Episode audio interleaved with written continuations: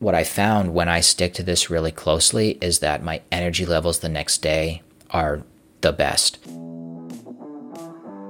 Welcome to School of Success, the podcast that will help you reach your goals and become the success story you've always dreamed of. Join us on our journey as we explore the strategies, tools, and tactics needed to build health, wealth, and personal development. Together, we'll uncover the secrets to living life to its fullest with host Brandon Hicks.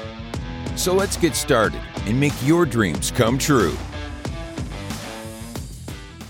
In yesterday's episode, we talked about the importance of having a morning routine, but just as important, if not more important, is also having an evening routine. So for me, I do what's called 321 sleep, which I learned from Brendon Burchard.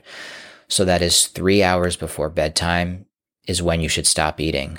Two hours before bedtime is when you should stop having liquids. One hour before bedtime is when you should put away the screens. And then, of course, go to bed and do that consistently. So for me, 10 p.m. is my bedtime. So that would be 7 p.m. I eat dinner by 8 p.m. No more liquids. 9 p.m. turning off the screens. And the screens one is the one that's been the hardest for me. But what I found when I stick to this really closely is that my energy levels the next day are the best. I sleep the best because I've given myself enough time for the food to digest. I've had enough time to process the liquids in my body and I'm not waking up in the middle of the night to get up to go to the bathroom. And what that does is it just gives me the best sleep that I could have. And I did that for several weeks at a time in the beginning of last year. I just noticed such a difference in how I felt when I woke up and my energy levels throughout the day. The last part I'd add to that, which isn't necessarily part of the 321 sleep, and this is something that I do almost every day. And when I do, I feel so much better going to bed, which is I've planned out my next day the night before. So I've time blocked every step of the day. So I'm going to wake up, do my morning routine. I'm going to take my dog out.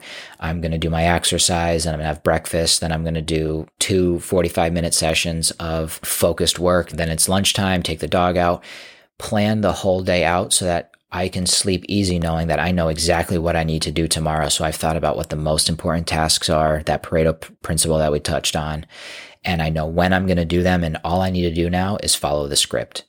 And so it's the combination of those three or four things, the three, two, one sleep, and then planning my day out the next day is what has allowed me to be able to sleep easy and just wake up knowing what I need to do. I'm not wondering what it is that I'm going to do today, when I'm going to do it. My job now I've written the script, I've set the playbook. I just need to execute on that. Hey, I appreciate you listening to another episode of School of Success. I'm committed to helping others reach their full potential, so if you found value, please leave a five star rating and review. With that, we can reach more people and help make their dreams come true.